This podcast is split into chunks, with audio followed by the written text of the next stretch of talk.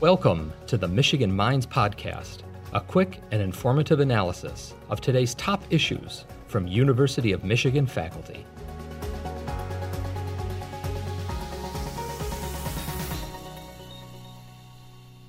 One of the important things about Great Lakes hydrologic science research and water level research is the recognition that the Great Lakes are a binational resource. So many students and people growing up in the United States see maps and data sets that sort of cut the Great Lakes off right at the international border.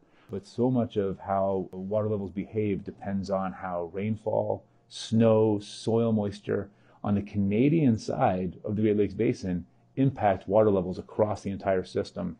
So we not only look at the Great Lakes, we also look at how flow as it leaves Lake Ontario at the downstream end flows through the St. Lawrence River all the way to the Gulf of St. Lawrence. So we view it as this entire system.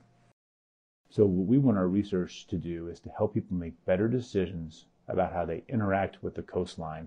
And that ranges from decisions regarding where they put their homes, where they put coastal infrastructure, all the way to more serious things like how you would design a nuclear power plant or a wastewater treatment plant, and how to do so in a way that makes it robust to long-term water level fluctuations, including when water levels are very, very high and also when they're very, very low. Throughout human history, people are very uncomfortable with hydrologic extremes. When water levels are high, the typical negative consequences are flooding and erosion. And we're seeing those on the Great Lakes right now, particularly in areas where there are high, steep, sandy bluffs.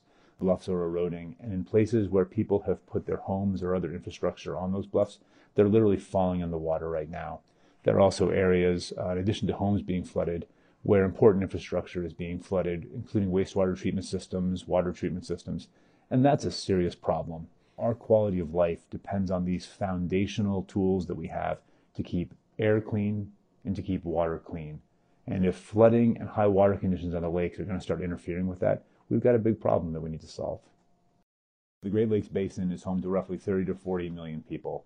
And I would argue that in one way or another, all of their lives are impacted by the Great Lakes, whether it's because of drinking water or because of recreation or even because of the commercial shipping industry. You know, so many goods and services are brought into the Great Lakes through this large shipping industry, and the Great Lakes support that. And so all of our lives are touched one way or another by the Great Lakes.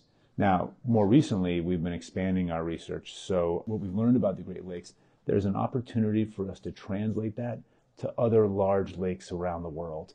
And so what we've discovered recently in looking at some data is that there are about 100 million lakes on Earth, but the top 10 largest lakes hold 80% of all of the Earth's fresh, unfrozen surface water. Great Lakes alone hold 20%.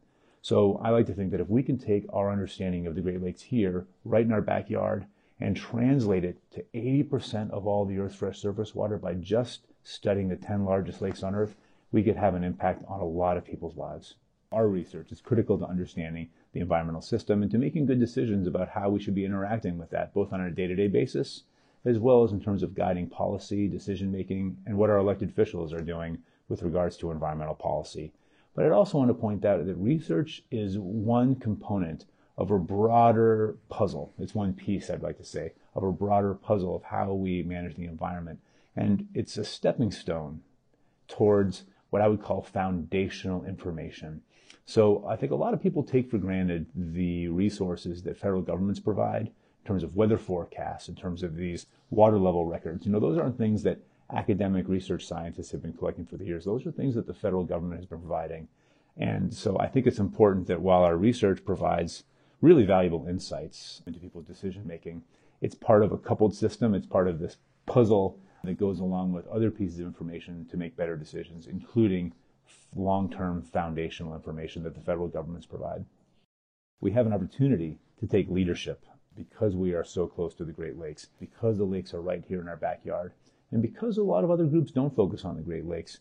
We have not only an opportunity, but also an obligation to provide cutting edge research on understanding not just Great Lakes water levels, but all aspects of the Great Lakes system. I would argue that the importance of the Great Lakes from a global perspective is probably only going to increase as water scarcity uh, and population growth puts stress on water resources around the world over the coming decades. I would argue that it's going to be all the more important to understand here in the Great Lakes where water comes from, where it goes to, and how long it's stored in the system, not just for the benefit of the people here, but also to translate that understanding to other large systems around the world. Thank you for listening to the Michigan Minds Podcast, a production of the University of Michigan. Join the conversation on social media with hashtag UMichImpact.